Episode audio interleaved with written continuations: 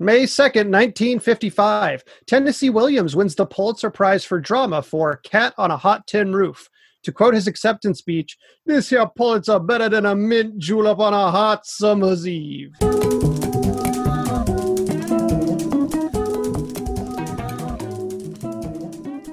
Welcome to the Revisionist. I'm Brian Flynn.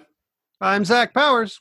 And joining us uh, this episode, one of our favorites, Bridget Callahan. Hi, everyone. Thank you for joining us. I was going to say being here, but that's a weird thing to say right now.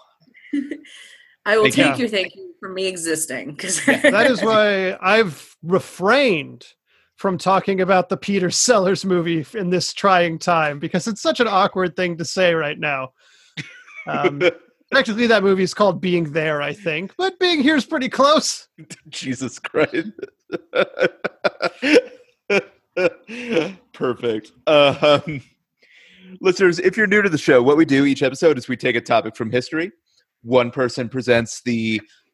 Uh, I realize I'm doing. Sorry, Yeah, Zach. Fred's jumped into the hosting part, which usually I do because I didn't do the other parts this week. But I guess it's an extra light load for me this time because Brian is doing all parts. I No, can just can- not be here no, please. to figure it out.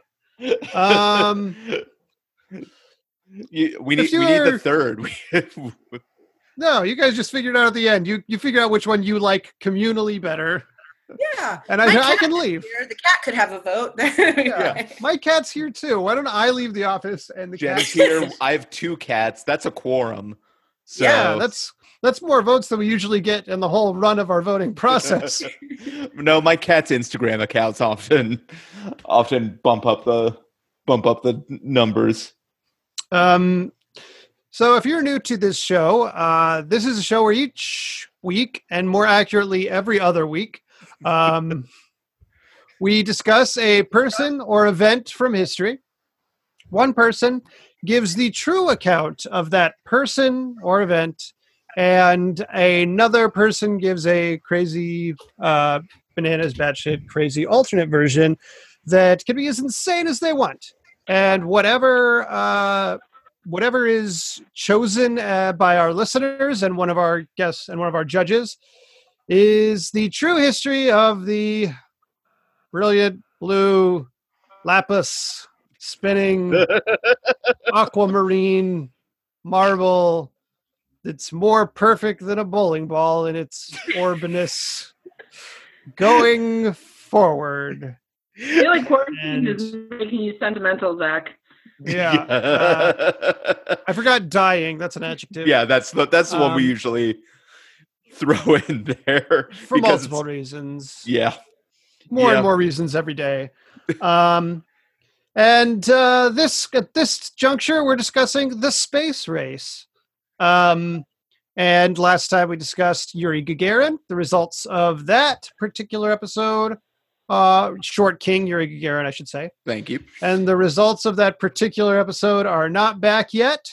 Um, so we we're still waiting, waiting to see the story of Yuri, whose mother was Amelia Earhart in the alternate version, and He had a lot Uh, of uh, issues with his family. I remember. That was a good one. Matt did a good job with that one. Yeah, Matt Kobos always brings a certain kind of energy that's very hard to very hard to describe or quantify. Now, if you guys will give me just half a second, the window in my office is open, so families walking their babies in strollers are looking up at me because they can hear me talking. So I'm gonna go ahead and close that. Not editing that. I was also your camera's at like a very different angle than it usually is. And so like the view of you looking out the window while you were doing like your brilliant blue spinning made it seem all the more like like you were longing for something that like you were like you were the widow of a sailor basically. I was just trying to self censor because I could see there was a baby out there. And so I didn't say shitty or fucking stupid or uh, um, asshole filled. True. All, all the other nuanced criticisms. Yeah. Oh man. Come Um, stained marble. okay. I mean, rotten cum. yeah, Yeah. no, it's true, probably. there's there's the Pacific garbage patch. There's got to be some. You know how much cum is on the earth? All of the cum. 100% of it. Well, um, we don't know if like Apollo 12 left any. No. I assume it's that well, yeah, okay. Maybe there's an extremely small amount in space somewhere. yeah, like we don't know what fraction we're talking of- about. This is a nice transition because we man has allegedly been to the moon. They've golfed there. They've done other things there. Have they masturbated? Now, here's my contention. In order for the cum to be on the moon, they would have had to open the suit and then orgasmed into like the moon atmosphere, which seems implausible to me. I mean, they Uh, were I'm- up there for a while. You could have saved it in the capsule and then just released it when you came out. on That's moon. true. Maybe somebody yeah, wanted Yeah. to, yeah, like in the spaceship, prepared, Mhm. and then set it free on the moon. So that is the most likely scenario for there being come on the moon. Well, I read cool, a- Zach, you just completely destroyed my alternate history. and we're talking about- We're talking about the moon landing. uh, uh, Which- that- That's what I Good. call it every time one of my boyfriends comes. Moon landing. You got to be creative on this one because there's so many alt histories for the moon landing already yeah. yeah. that uh, yeah, you got to really you got to really go out there to top the info war shit that's already already on this planet about the moon Well, landing. the thing is, most of it was not like I think all the moon landing hoax people try so hard to stay realistic. like none of it's like super super crazy. I don't know. I read through a lot of hoax material, and it was all like, "Look at that shadow. It's weird." It wasn't like, "Oh my god, aliens," you know? Yeah. Really, our our moon come theory is the most outlandish I've heard. That's not a conspiracy. That's just a potentiality. I didn't say it happened. I think we should put in the It's- voting. I'm saying- If you wanted this to be the case, here is how you would have to go about making it happen. if not saying I want this outcome, but Yeah, that's what they call it when it's in the tube and they open it in the moon. yeah, The outcome, yeah. yeah. moon come 2020. oh god All right, damn this it! is Cool. You guys care? it's, uh, it's one of our salty, spicy episodes. We're gonna put a content warning on this one before we can get to the fun, the fun moon conspiracies. We have to go through the actual events of what occurred moon wise in that fateful year, 1969. Definite actual word moonwise. Um, And Brian, I think, has has just the moon facts for us. yeah, and we um we've sort of touched on the Apollo program a little bit. I think particularly in the Sputnik episode and the Dorothy Vaughan uh, episode, but we haven't really talked about the extent of it. So just briefly, um, President Kennedy really started uh, pushing for a manned moon landing in response to Soviet success in space. Uh, in May 1961, he committed the country to, quote, before this decade is out, landing a man on the moon and returning him safely to Earth, uh, which the second part is kind of where they It's get added you. in the second draft. Yeah, the first draft. Just We're gonna get someone up there. Oh yeah, I guess Who don't should, we uh, like? who did who did the Kennedy administration want to get rid of? I don't know, informants, anyone? Um, uh, Kennedy had another um, later quote, which was uh, delivered in an address at the football stadium at Rice University in Texas, uh, and this is sort of his more famous one, uh, which is "But why? Some say the moon. Why choose this as our goal? Uh, may as well ask why climb the highest mountain." why fly the Atlantic. Um, he said he says we choose to go to the moon like three fucking times. Uh, but the gist is we choose to go to the moon in this decade and do the other things not because they are easy, but because they are hard. Um, and I have look, I'll just say I have problems with Kennedy as a person and as a president, but it died on the of- job. That's a fucking demerit. Yeah, yeah, fucking ten points from Hufflepuff or whatever. Um, but it was just like nice to read that and remember a time not not even that long ago when presidents spoke like that. Um, like four years ago. yeah, exactly. Listen, let's be real. Even in the best case scenario coming up, we're still not going to get a president that talks like Yeah. that again. We're out. We're out on that one. Give up on the oratory skills for for another four years, even in the even in the best case scenario. Really, we need a president who comes up with better video content. I mean, that's yeah, just like pivot to video. Just like we need content, content from our president. That's why I think Logan Paul should be president of these United States. States. I know it's a joke, but it feels awful.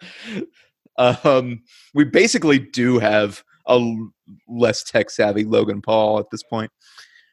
Um, something I didn't know: Kennedy twice offered to Soviet Premier Khrushchev uh, to make the moon landing a joint U.S. Soviet project.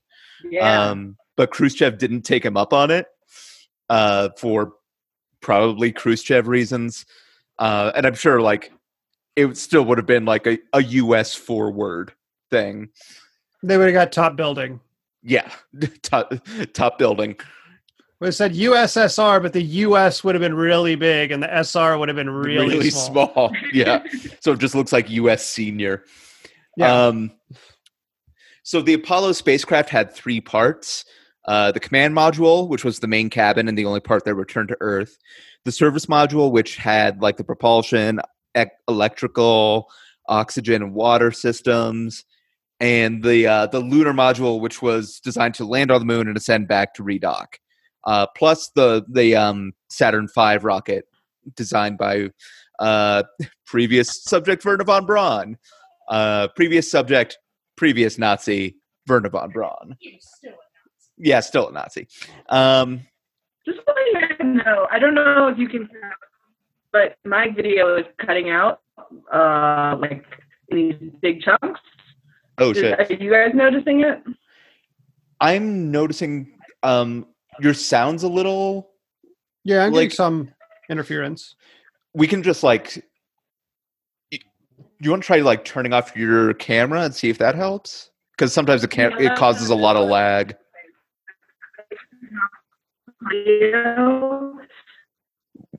Wait, Um, let me see. Okay. how's that? I can I can hear you okay. Okay, cool. We'll see if this works better. Yeah, Okay. and if not, we can probably just all shut off our video if that's still. No, I'm sure it's my internet connection. I live in the middle of nowhere and I've got five roommates and we're Oh, all in quarantine. So, yeah. but hopefully this works. Thank you. Yeah, uh, yeah. Just let me know. Yeah. Uh, do, do, do, do, do. So uh, the previous Apollo missions, Apollo One, uh, was scheduled for launch in February 1967, but on a rehearsal uh, on January 27th, 1967, an electrical fire killed astronauts Gus Grissom, Ed White, and Roger Chaffee. Um, and so things were sort of put on hold till Apollo 7, which uh, orbited the Earth to test the command module. Apollo 8 orbited the moon uh, for the first time. Apollo 9 tested the lunar module in Earth orbit. And Apollo 10 did everything short of actually landing on the moon. Why did they skip two through six? Yeah.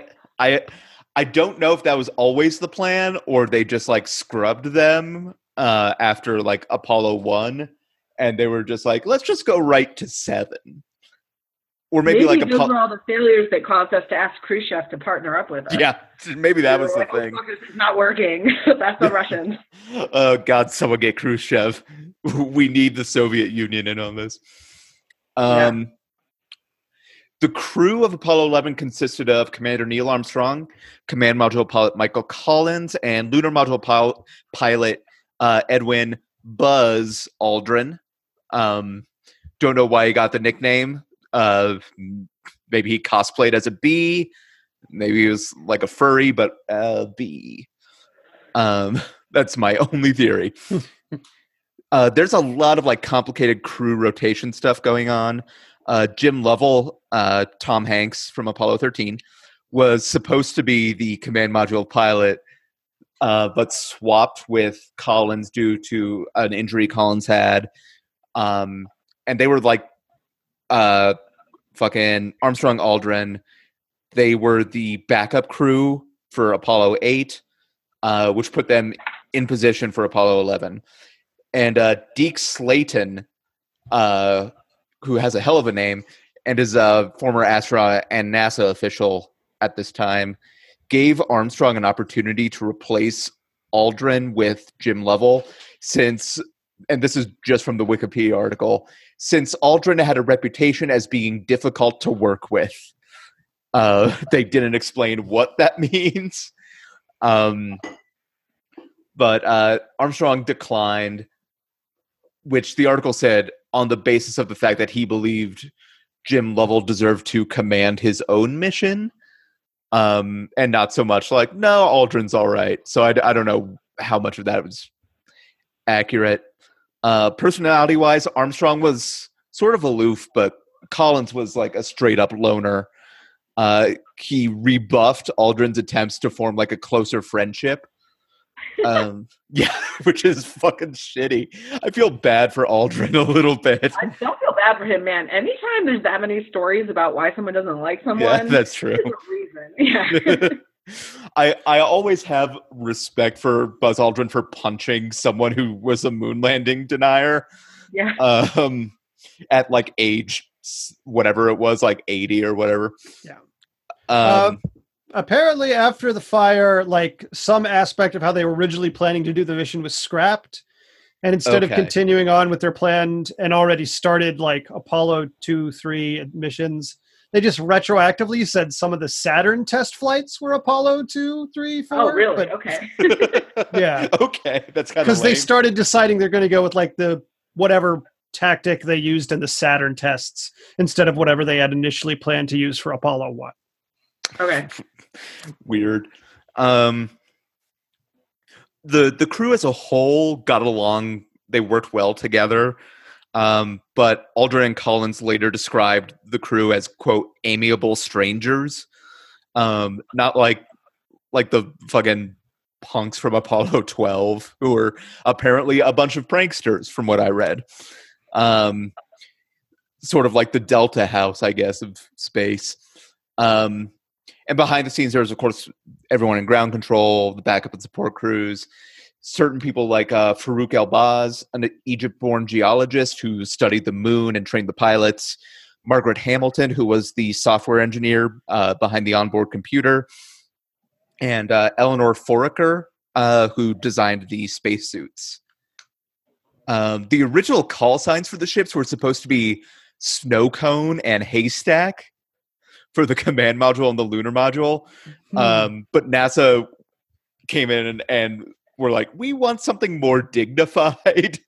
um, be- after Apollo 10 used Charlie Brown and Snoopy for their call Yeah. signs. Um, so they kind of Haystack is ominous, though, isn't it? Haystack sounds like you're just wishing that you're going to get lost in the vacuum of space. I feel like the only And time I hear hay- haystack used is like in like small towns and like kind of the old west. Yeah. People would call people from out of town like tall people. They'd call tall people haystack. It's a name people people. This is true. I think like in farming towns and old west towns, you, if you called someone haystack, it meant they were tall. I think.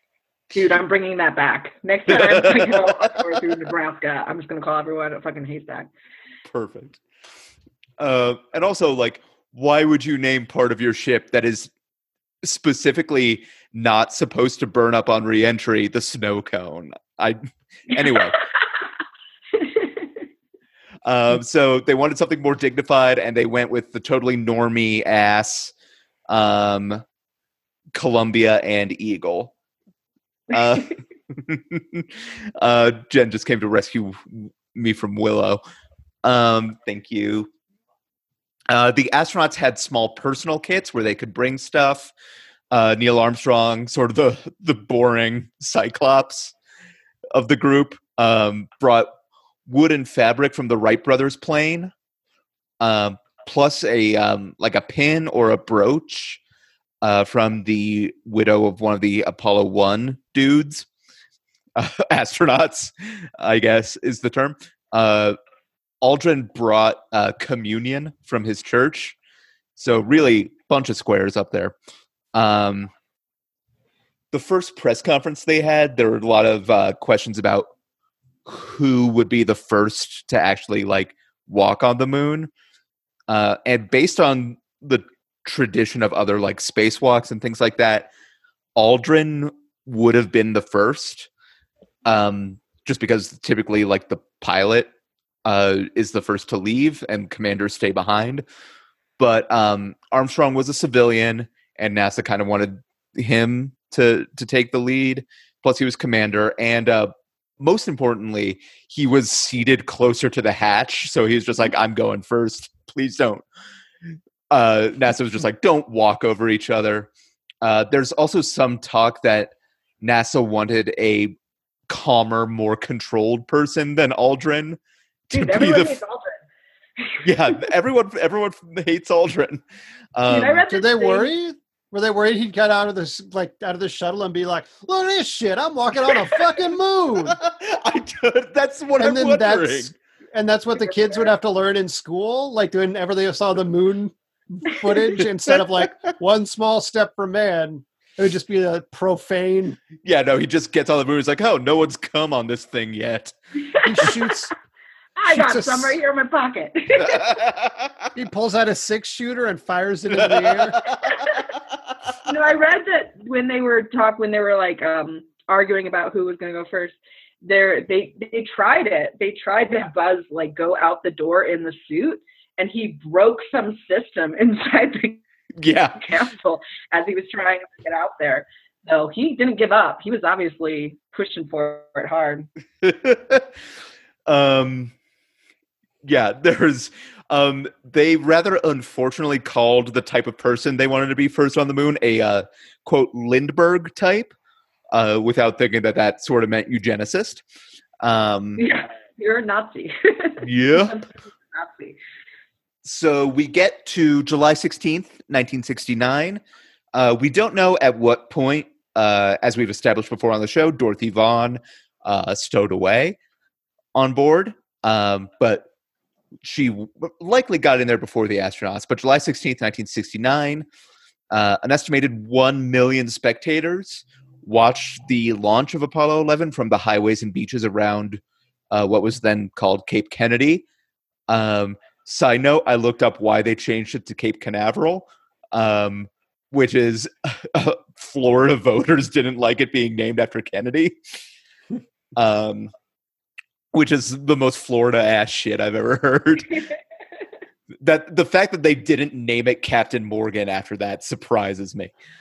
Uh, the fact that somebody started that movement, somebody was like, Mhm. "Fuck this shit being named Kennedy."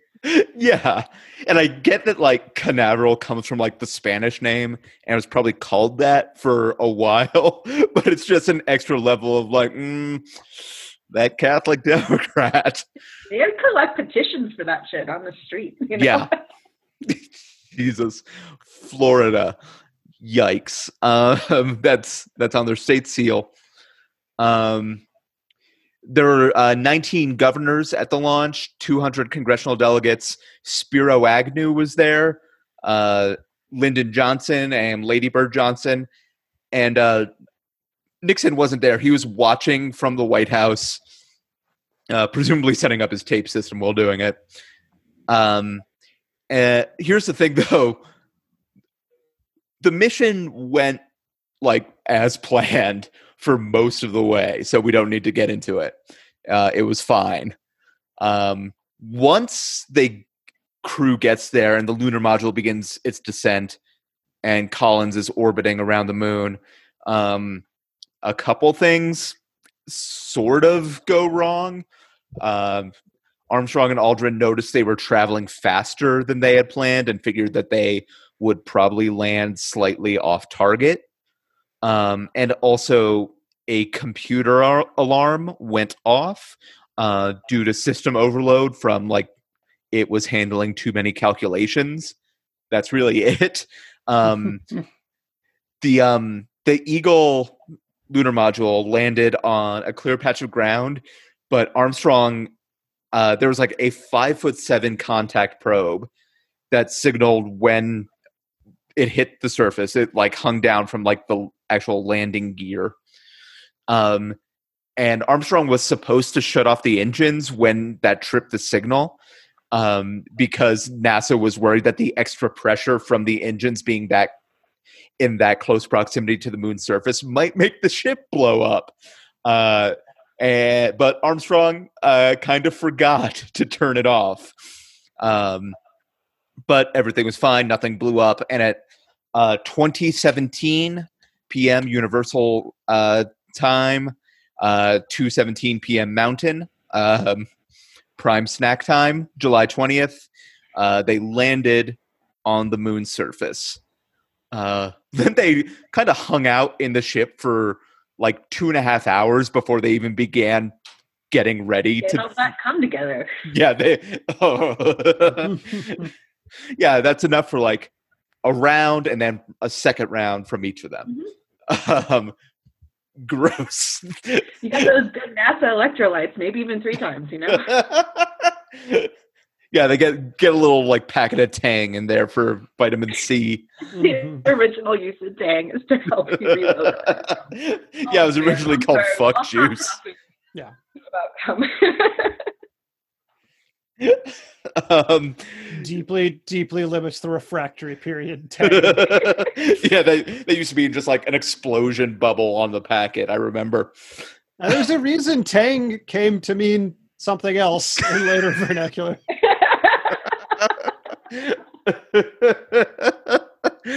oh god damn it! Um, so after like two and a half hours of just getting ready, uh, Aldrin sends a transmission that says, uh, "This is the lunar module pilot. Uh, I'd like to take this opportunity to ask every person listening in." Whoever and wherever they may be, to pause for a moment and contemplate the events of the past few hours and give thanks in his or her own way. Nothing that makes me suspect he would have like gone fucking wild on the moon. um, preparations for the walk took three and a half hours, 90 minutes longer than expected, because when they practiced on Earth, uh, they had like everything they needed like set out instead of like having to go look for it. Um, so six hours and 39 minutes after landing, uh, Aldrin and Armstrong were ready to go outside. Uh, Armstrong initially had trouble squeezing through the hatch. Um, and of course, Dorothy Vaughan at this point uh, did a back handspring and was actually the first person on the moon. As Uh, established in our Dorothy Vaughan episode. Yeah, uh, I think like she was so fast they didn't notice, and she just like was chilling on the moon at that point. Mhm. Armstrong initially had trouble squeezing through the hatch. Uh, the highest heart rates during the mission were recorded while the astronauts were trying to get in and out of the lunar lander. Um, but at 251, uh, Armstrong began transmitting to the TV camera. There's the famous "That's one small step for a man, uh, one giant leap for mankind." Uh, he definitely said "a man." It's just the transmission got fucked up, so it sounded like he messed up. Um, they set a plaque on the moon that read, uh, "Here, men from the planet Earth first set foot upon the moon, July 1969 A.D. We came in peace for all mankind." You might remember this from the opening of Independence Day. Um, it was the plaque was signed by all three crew members and Nixon. Um, here and here's a crazy thing I didn't And know. presumably still is. yeah, it still is. Signatures on the moon? Yeah, um, is one of his greatest wishes, I'm sure. Um, the um, a crazy thing I learned is that the Nixon administration wanted to add a reference to God to the plaque, so that's why they included the vague July 1969 AD part. Oh. Um, but in like this is the single most pedantic Wikipedia note I've ever seen in my life. Uh, someone added to that paragraph, uh, Anno Domini, in the year of our Lord. Um, someone says, uh, although AD should have been placed before the year, not after. Uh, just no one fucking says it like that. That person's on Twitter a lot. That person, yeah, that person is Jack Dorsey. Um, so um, Aldrin, um, when he reached the lunar surface, uh, described the view as quote magnificent desolation. Uh, he would later start a death metal band by that Mhm. name, very sludgy. Uh, again, nothing to justify the fear that he would just like take his dick out on the moon. Um, uh, sorry. They uh, they took pictures, collected samples. They took a phone call from Nixon, uh, and then they famously planted the American flag. Uh, but they had very limited time. NASA was really unsure of how long, like their uh, support system would last, so they kind of cut them short. They did give them like, they did ask for 15 extra minutes, and NASA was like, "Sure, go nuts." Um, in that time, they did discover three new minerals: uh, armalcolite, which is named for all three astronauts, tranquillityite, and uh, pyroxferroite, uh, all of which have later been found on Earth. Um, and as memorials, the crew left behind an Apollo 1 patch, uh, memorial medals for cosmonauts Vladimir Komarov and Yuri Gagarin, uh, who had been killed uh, the year before, a gold olive branch, and a uh, silicone disc uh, with messages from Presidents Eisenhower, Kennedy, Johnson, Nixon, and uh, 73 other world leaders. Um, and then, so they got ready to ascend.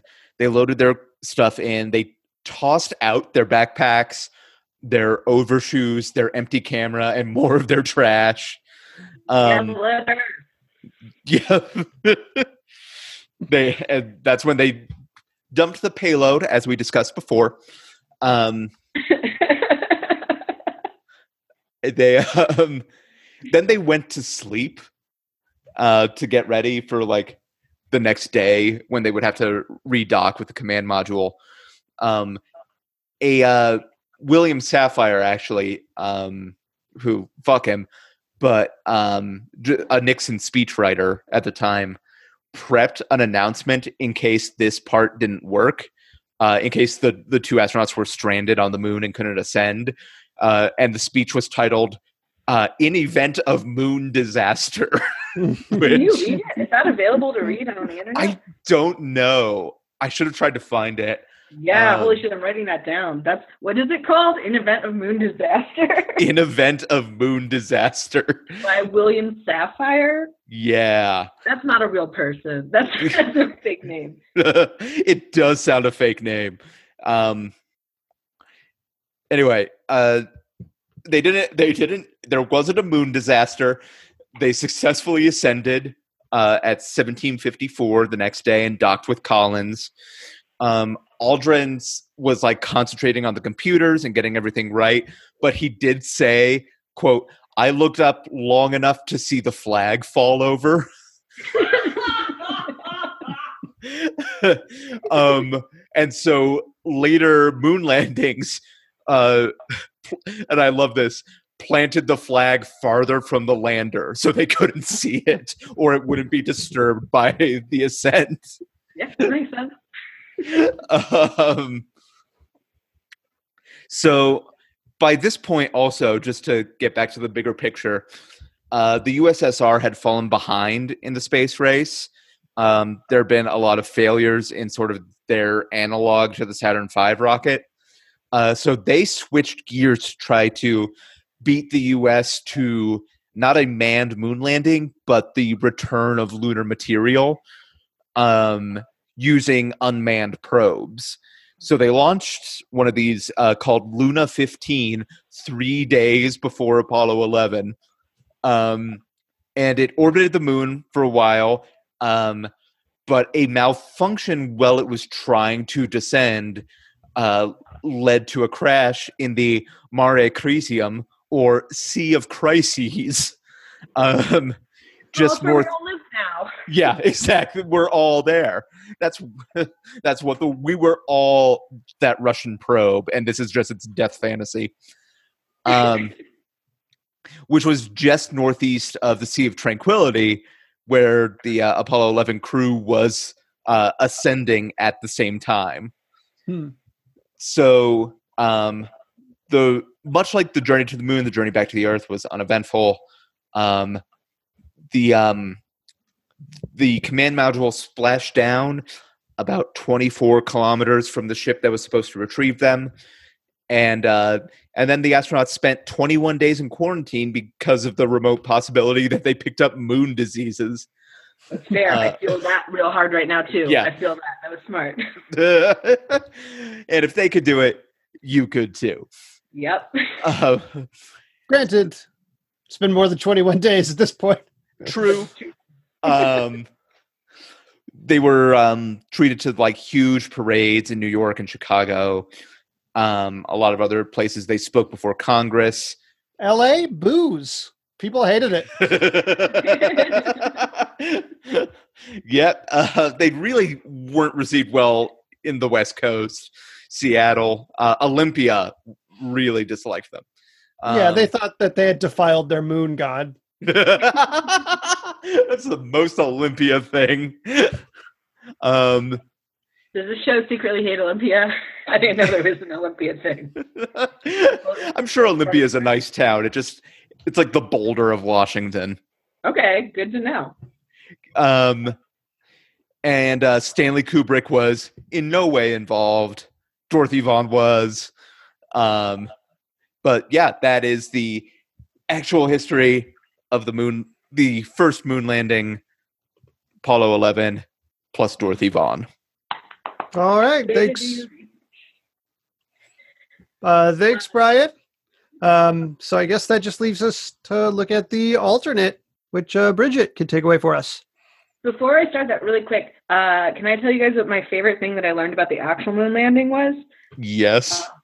apparently so the the dust that they like took you know that was like on their stuff that came back in the capsule the moon dust apparently it smells like ash like they said it smells like firework ash isn't that the hmm. coolest thing So just like kind of like sulfury. yeah, just like yeah yeah Okay. I also didn't realize you said ash at first. I thought you were like, Oh. yeah, that moon dust smelled like ass.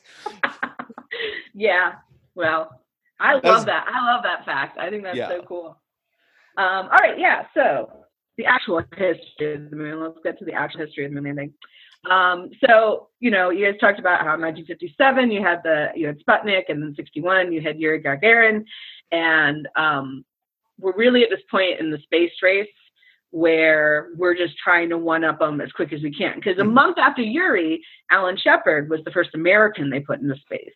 Um, so we were just we we.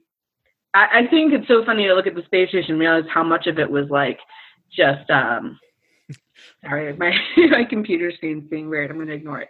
Um, how much of it was so close to each other, right? When you were talking about like the three days before with the sample, it was just so fast. They must have been under so much pressure, whoever was working on it. But anyway, so Mhm. Alan Shepard was first American in space.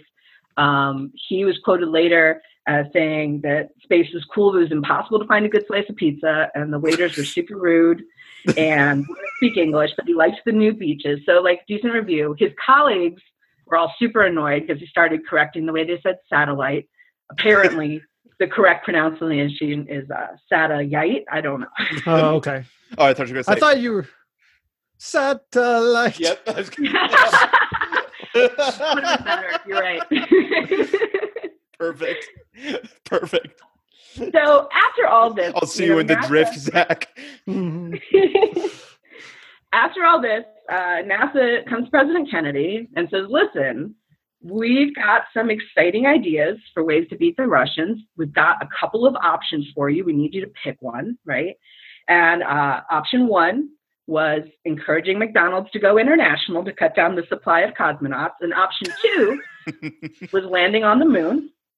And Kennedy chose that one. Uh, many of you know his top advisors warned him that going to moon was going to be incredibly difficult, if not impossible. But Kennedy was convinced that landing on the moon was this necessary step. Um, and you know, you talked about that talk at Rice University with that famous quote. Um, there's another part of that speech that is not quite as famous, but I really liked this part better.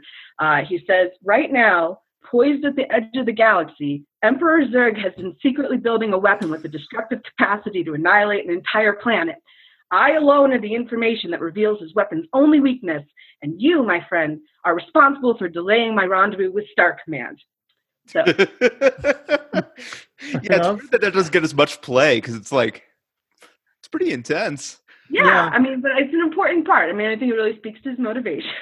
Mhm. Oh, I don't know if people are going to get that.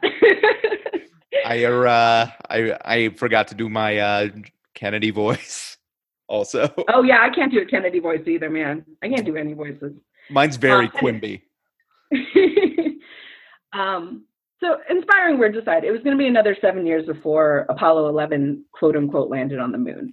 Um, you know, first Apollo mission was derailed by a fire on the soundstage. Three actors died. Uh, they'd been strapped into equipment against Union safety guidelines. That's why all actors. Oh, was Joe Landis directing it? Yeah, John Landis John. Landis. Good. Damn it! Um, Apollo 2 was destroyed by a mob of 30 to 50 feral, feral pigs.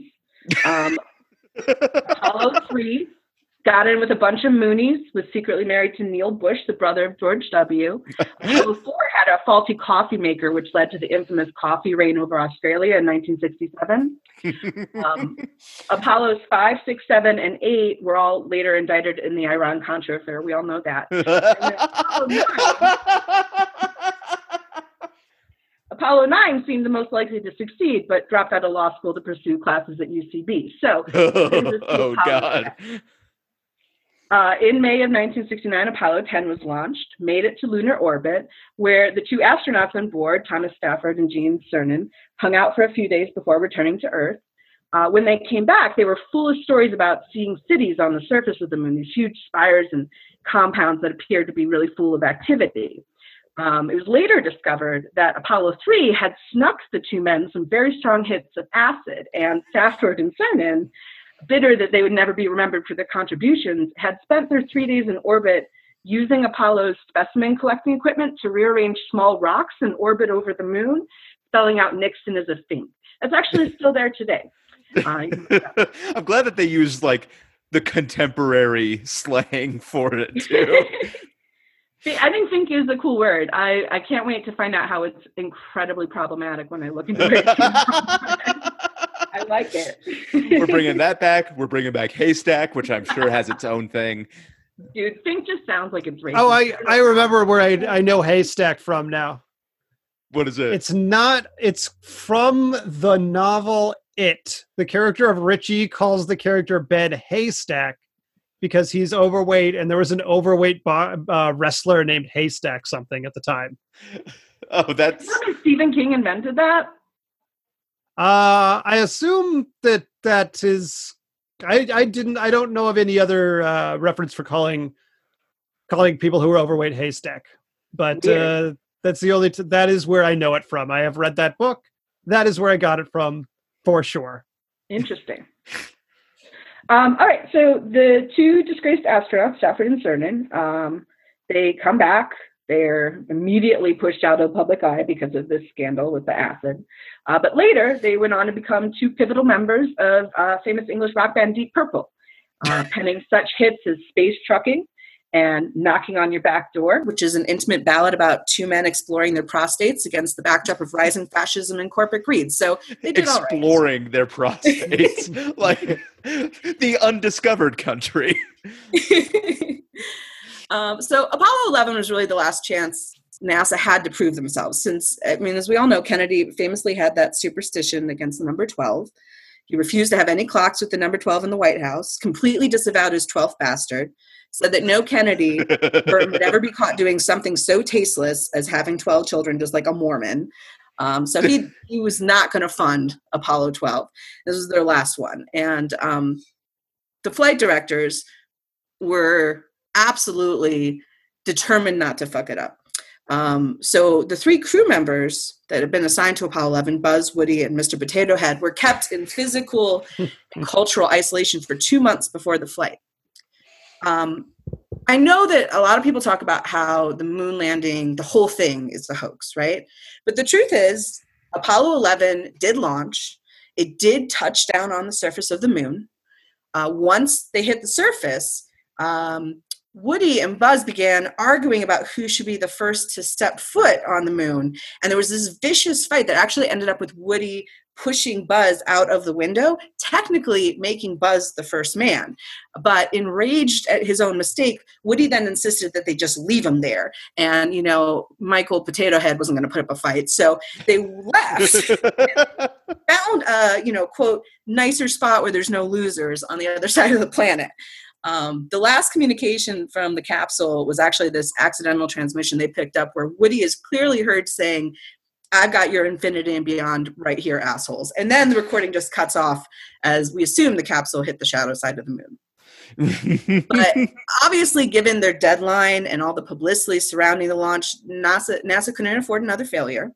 So uh, Gene Kranz, who was a flight director, uh, had an idea, called in a couple favors, and got celebrated director Stanley Kubrick brought in, figuring any man that could recreate ancient Sparta so accurately uh, and who was also about to be arrested for tax evasion to, would jump at the chance.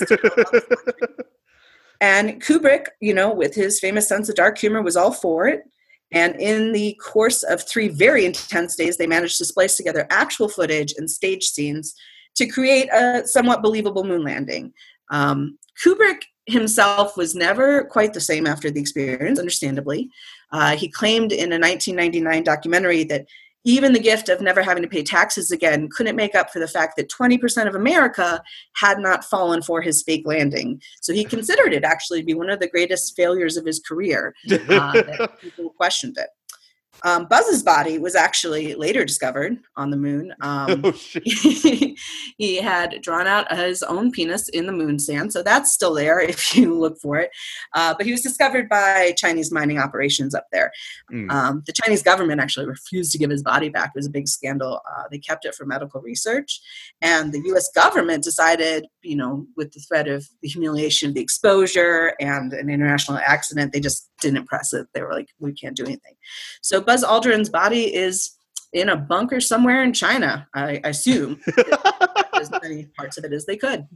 And that is the true history of the movie. Bridget, thank you. Um, before we move on to judgment, listeners, just a quick reminder that hey, if you want to throw us a little review uh, on your podcast app of choice, uh, that's really helpful. Written reviews, especially. Uh, you know, give us five stars. Write something. write. Maybe don't write something about the moon being just covered in jizz. We don't have to deal with that. that is the takeaway yeah. from this episode. yeah. I mean, it's enough. We we covered it. Yeah, we. Um, it's not something I necessarily want, want to keep seeing. Um, but yeah, uh, I think we ran as far as we could with that particular bit. Yeah, we just need a few minutes. Um, anyway, and then also, uh, if you can, I know things are strained right now for a lot of people. Um, so, but if you can, we have a Patreon. We would love your support. Uh, Patreon.com slash the revisionists. Check out our rewards. Um, but obviously don't feel like you have to. No press. Um, you can always leave us a comment or ask us a question at revisionistpodcast.com or visiting our pages on Facebook, Twitter, or Instagram to search Revision Pod. Um, plugs, another thing that is weird right now.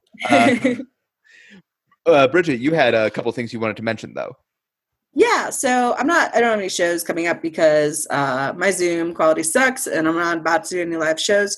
But what I've been doing during this quarantine is I've been writing these letters. They're called my daily letters from the pandemic. It's a mailing list you can sign up for. It is literally me just fucking writing about uh, so much weird shit, and I've taken acid for a lot of it. Um, so if you go to my Twitter, uh, Bridget Callahan, you can, there's a link to sign up for that mailing list there. Uh, I'm going to keep doing it as long as I have motivation. I haven't really written one. I've been depressed as shit. I think we can all understand that. But Yeah. they're coming back. Uh, and then the other thing I've been doing is I've been selling these letter comfort letters. So uh, people, you know, pay me like ten bucks, and they give me something that they're afraid of, and I write them a letter about why they shouldn't be afraid of it. Uh, a lot of people are bundling these actually, so they've been sending me like five things they're afraid of, uh, and I'm writing out five reasons, and that's fifty bucks. And uh, people really like them. Um, you know, one one lady actually tipped me $150 after she got hers because she Oh, said it was like going through an hour of therapy. So, uh, yeah, so shoot me some money and I'll write you some ridiculous shit about why the world isn't ending, even though it very obviously is. And I'm just, I'm talking on my ass for all of well, I can edit that part out. Don't worry. um, Zach, did you want to mention anything? Uh, yeah, one last time since it's concluded. Uh, the Little Women, a modern audio drama podcast, written, produced, directed by former guest and my current girlfriend Shannon Camp, recently concluded its final episode. Uh, his its final scripted episode. Bonus episodes will continue to come out. Uh, I played the Laurie part in that podcast. You can find the entire scripted part wherever you get your podcasts a few more bonus episodes are are are still on the way. So, yeah, uh, and uh, probably one of the last few times I'll be mentioning that because uh, it's it's wrapping up. that sounds cool though. I'll check that out. It's a very, very good podcast. I highly recommend it. Um, yeah. As for me, like we've talked, we've talked about this, listeners. You and I give blood if you can, um, or uh, the uh, Denver restaurant Wide Right, which is run by friends of the show, Megan DePonso and Jeremy Peischer, uh, have been distributing meal kits. Um, and I believe they're still accepting donations. So uh, if you have a little extra money, you can send them some to enable them to provide more for people who need it. Um, or if you are in the Denver area and are in need, um, you can contact them. And um, it's getting to be about that time. Register to vote. Please. Look outside, y'all. Register to vote. Um, or uh, in you know maybe check out some bleach. Um, I don't know. Uh, but that brings us to judgment. On that note, Zach. Uh, yeah, so it's an interesting one. The moon landing, obviously, a huge moment in, I guess, American and world history. That uh, you know, a lot of, a lot of, a lot of gravitas behind the moon landing. I guess. Um, yeah, it's also uh, one of the ones where it's a major event, but nobody died. And it was mostly okay, so it doesn't feel too bad to to goof on it. Like, I don't have not usually true with world events. You're right. yeah, Yeah. no. We have such a body count on this show. yeah, you can't like if you were to talk about like if we have an episode about like a slave rebellion, it's hard to be like, and uh, I'm going to choose the goofs one. this one I can feel clear conscious. I and my favorite part of the alternate was the part where quickly the things that befell all of the other Apollos uh, was listed because it reminded me of that Simpsons episode where Burns gets all of the pro ba- uh, baseball athletes and one by one a tragedy befalls each of them. yep. yeah, so I'll go. I'll go with the alternate. It seems it seems like a a nice fun topic for a nice fun alternate for a nice fun topic. Thanks. Yeah. Uh, Thanks. listeners, uh, voting is now open to you uh, on Patreon. And then check out the Instagram the Wednesday after this episode drops, uh, which is, or two Wednesdays after this episode drops, I should say, which is Wednesday, May 13th for the final round of voting. Um, but if you are on Patreon, you can vote multiple times. Uh, so we call that Mm. Chicago democracy. I we don't actually call it that. Anyway, I'm losing it. Uh, Bridget, thank you so much for joining us. Yeah, thanks For- so much for having me on. It was super fun. Yeah, thank you. Uh, Zach, thank you as always. Yeah, of course. Uh, for everyone here at the Revisionist, I'm Brian Flynn. I'm Zach Powers. And uh, have a good time. And don't fuck the moon. Stay inside. Stay at home. Do not cough on strangers. yes. Bye. Do not rub your face on things.